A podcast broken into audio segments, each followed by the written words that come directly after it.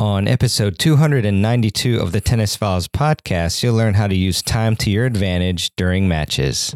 Introducing Coco Gauff's signature shoe, more than just a tennis shoe. It's a fusion of 90s inspired style and cutting edge performance technology. With its sleek mid cut silhouette, it's designed to enhance speed and power on the court. The multi piece upper construction delivers high energy return for players of all levels. Whether you're a seasoned pro or just starting out, the Coco CG1 empowers you to dominate the game. Learn more and purchase the Coco CG1 at newbalance.com. Welcome to the Tennis Files Podcast, bringing you advice from the top minds in tennis to help you improve your game.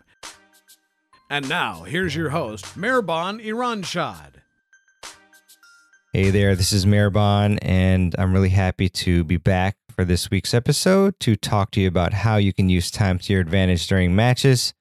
I was actually um, out of town for quite a bit. Uh, I was in Orlando for a while, and then I was in England and uh, had a really great time at both places. Played a lot of tennis in Orlando, and then played poker in England and visited some places. But yeah, now it's time to talk about how to improve your tennis game with respect to time. And I was studying uh, some previous summit sessions because uh, there's so much great content in them. And then I came across Louis Cayer's session, who he is um, one of the top coaches in the world, especially in the arena of doubles strategy. And he is with the LTA, the Lawn Tennis Association in Great Britain. And uh, I was watching his presentation from a previous summit, uh, actually last year's summit, on developing tactics. And then, as one part of that presentation, he started talking about the element of time and various aspects of it. And that got me thinking about all the different ways that we can use time to our advantage during matches. So you can kind of think of this as as a theme for you to to use, and obviously these these um, strategies and tactics that I'm going to mention in a second with respect to time. So the first part of this is to give yourself more time. So how can you do that? So during the point, you can give yourself more time by standing farther back. Obviously, if you're playing against a player who hits pretty hard and you just need more time, uh, whether that's to get your feet set or, you know, for your backswing, although you can alternatively um, shorten your backswing, uh, you can stand farther back. If you need to play more defensively, that helps. Uh, another way to give yourself more time is to hit moon balls or slices. So that way you can give yourself more time to recover um, when I play matches, uh, you know, I try to play smart. And so when I'm pulled out wide, oftentimes, uh, especially on the forehand, I can do a buggy whip sort of shot that's like kind of a semi moon ball, I guess. You can also obviously hit even uh, a lob as well. And then you can get back to the middle of the court or wherever you need to get with respect to where the ball uh, has been hit by you. Another way to do that is to hit slower shots uh, as well. So again, you know, like with the moon ball and slice, you're usually hitting a slower shot, but also um, strategically as well. Say for the serve, I was speaking with this about uh, one of my tennis friends before, and what that person does is um, they actually serve, you know, a second serve so that they can get to uh, the net quicker. So what I mean is, you know, say that obviously you've got two serves to hit on, on their first serve, they're hitting you know, a topspin serve uh, or a kick serve or something like that, as opposed to hitting a harder serve. Because, you know, if you hit a fast serve, then um, by the time you have to hit a volley, you're often going to be at the uh, behind the service line. Where if you hit a kicker or some, uh, you know, a slower serve, then you can get farther, you know, closer to the service line or even past it when you hit your first volley. Uh, another way to give yourself more time is in between points, obviously. Uh, you can take a longer break. So um, sometimes, let's say if you're on a streak of losing, losing several different points, instead of um, you know rushing through the break and just giving your opponent the advantage, you can take that time to uh, just max out your rest time and think about your strategy. I mean, I used to be what I just described, which is um, you know, uh, I would feel like I should play to the uh, tempo of my opponent and whatnot. And you do to some extent have to do that, the returner, but uh, especially when you're the server. Just take your time, compose yourself. And I like to use an in between point routine that I first learned from Jeff Greenwald, who's on, I've been on several summits and the podcast. And the routine that he suggested, and this was actually from a few years ago, was to slap your thigh, play with your strings, feel your feet on the ground. That particular one is very powerful. And then to give yourself a, a positive mantra or say something, you know, positive to yourself as well. And, you know, some variation of this in between point routine or that exact uh, routine itself can definitely help you to refocus instead of um, thinking about, you know, past events that may have gone a negative way for you. And then also, somewhat similarly, is during the changeover, uh, you can also just max out your rest, rest time if needed um, and and use that appropriately. So you can slow things down for yourself and and you know take a few deep breaths or close your eyes. Just uh, you know anything you can do to relax yourself if that's what you need. And you know same thing like it used to be on the changeover where I would just like whenever my opponent got up, I got up, or I would just get up very quickly. But I've learned to kind of take as much time as I need now have a drink of my water, have, have a drink of my sports drink, a bite of my banana, etc. So that's another element of time there. And then now, you know, we covered how to give yourself more time. Now, uh, let's talk a, a, little bit about how to reduce your opponent's time. So, uh, one obvious way to do this is to hit the ball earlier. Let's say you can hit it on the rise. Um, oftentimes, I like to do this. Let's say when I pulled my opponent off the court, and you know I try to anticipate where they're going to hit the ball, and then I uh, hit it on the rise to give them even less time. Uh, same thing, you know, if you, you get a short ball. Uh, instead of kind of waiting for the ball to come to you, uh, if you have the skill set, you can hit it on the rise and uh, rush your opponent. Another way to do this is to hit the ball obviously harder.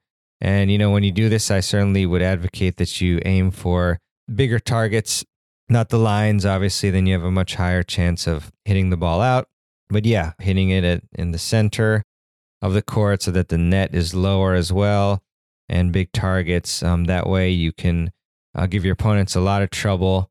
And especially if the opponents, uh, you know, have trouble with, with hard hit balls, as I mentioned at the top of the show, or uh, if they have a big backswing, uh, when you when you like hit the ball earlier and or faster, then your opponent's going to have some real trouble there, and you're going to be able to yield some errors from them. You can also position yourself farther up the court. So let's say on the return, you're farther up into the court, and then you're going to make contact with the ball um, quicker than you would if you were standing back, farther back, and uh, this can rush the opponent. And even doing that in itself, you see that sometimes uh, in both amateur and professional matches, when you do that, then the server is going to feel more pressure as well. So that's a really good tactic. Don't feel like it's a bad look or something like that and uh, you know it's just a strategy so positioning your yourself differently and farther up on the return can definitely help yourself out um, also obviously getting farther up to the net as well will reduce your opponent's time you know, whether you're uh, serving and then volleying, getting up to the net that way, or if you're returning and you do a SABR sort of shot. I think that sneak attack by Roger is is uh, is that the original acronym or was there something before that? I, I forget. But in any case, you know, chip and charge, or just you know hit the ball flat, or however you want to hit it, and charging the net. That's definitely uh, putting the pressure on the opponent, giving them less time to react. And then in doubles, is similarly getting both of yourselves to the net as opposed to having one at net. When you have both, then you're pretty much guaranteeing that the opponent is definitely going to have less reaction time um, because either wherever they hit it, they're getting a volley back or maybe an overhead, which is even less time for them. I guess obviously the counter to that is, of course, you're going to have less time as well if you're hitting the ball on the rise or if you're positioning yourself farther up the court. So, certainly, again, you need to have that skill set, and it does take practice to time the on the rise shot. Uh, I think, as Rafa said, you know, no one shot is the same. And uh, even your technique will be affected by, you know, where you, where the ball is, where you're hitting it, spatially speaking and whatnot.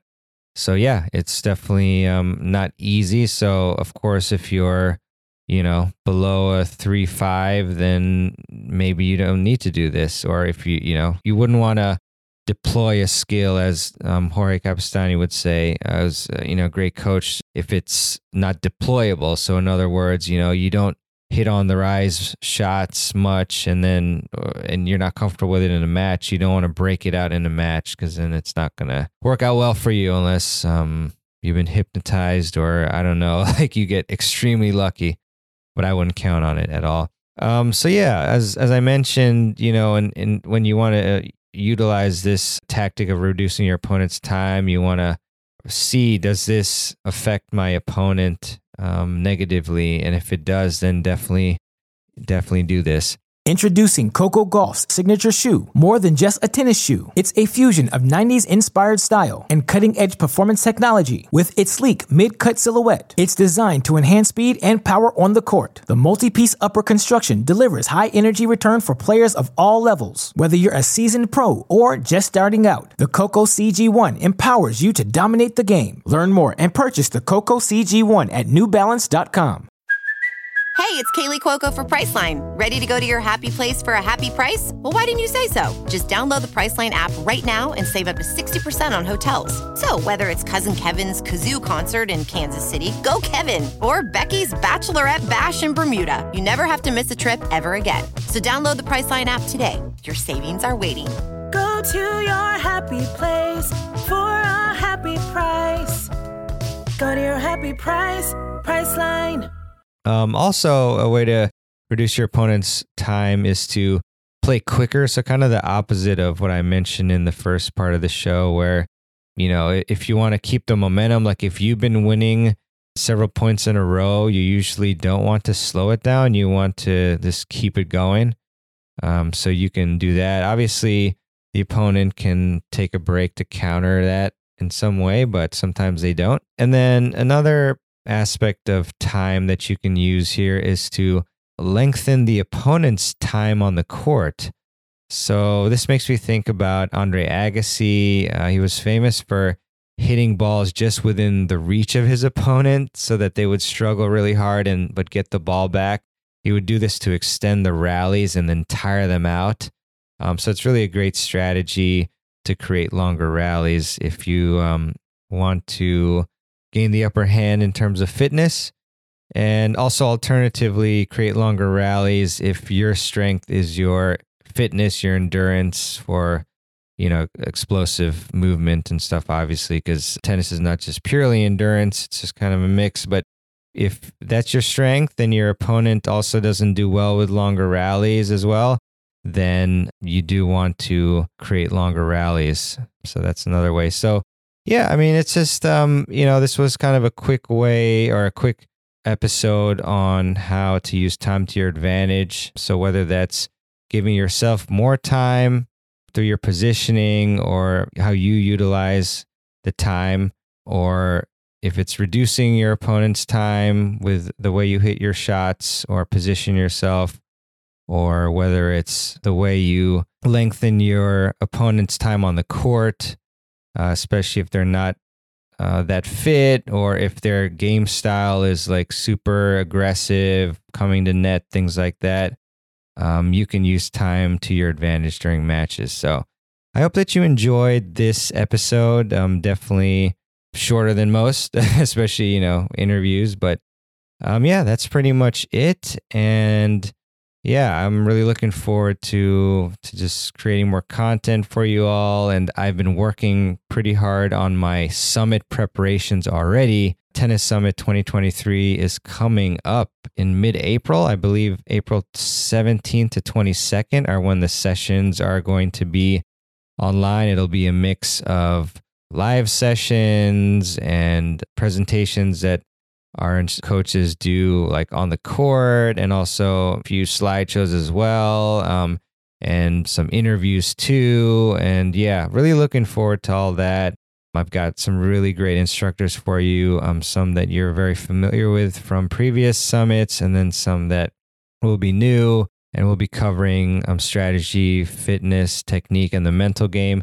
Very interesting. I conducted a survey just to see what you all want to hear the most on the summit. And usually, um, technique is really up there, but surprisingly, technique came in a close third. So we've got um, strategy um, in the clear lead, and then the mental game edged um, technique for second place just by a couple votes. And then it's technique and then fitness. And we've got equipment and coaching and some other stuff.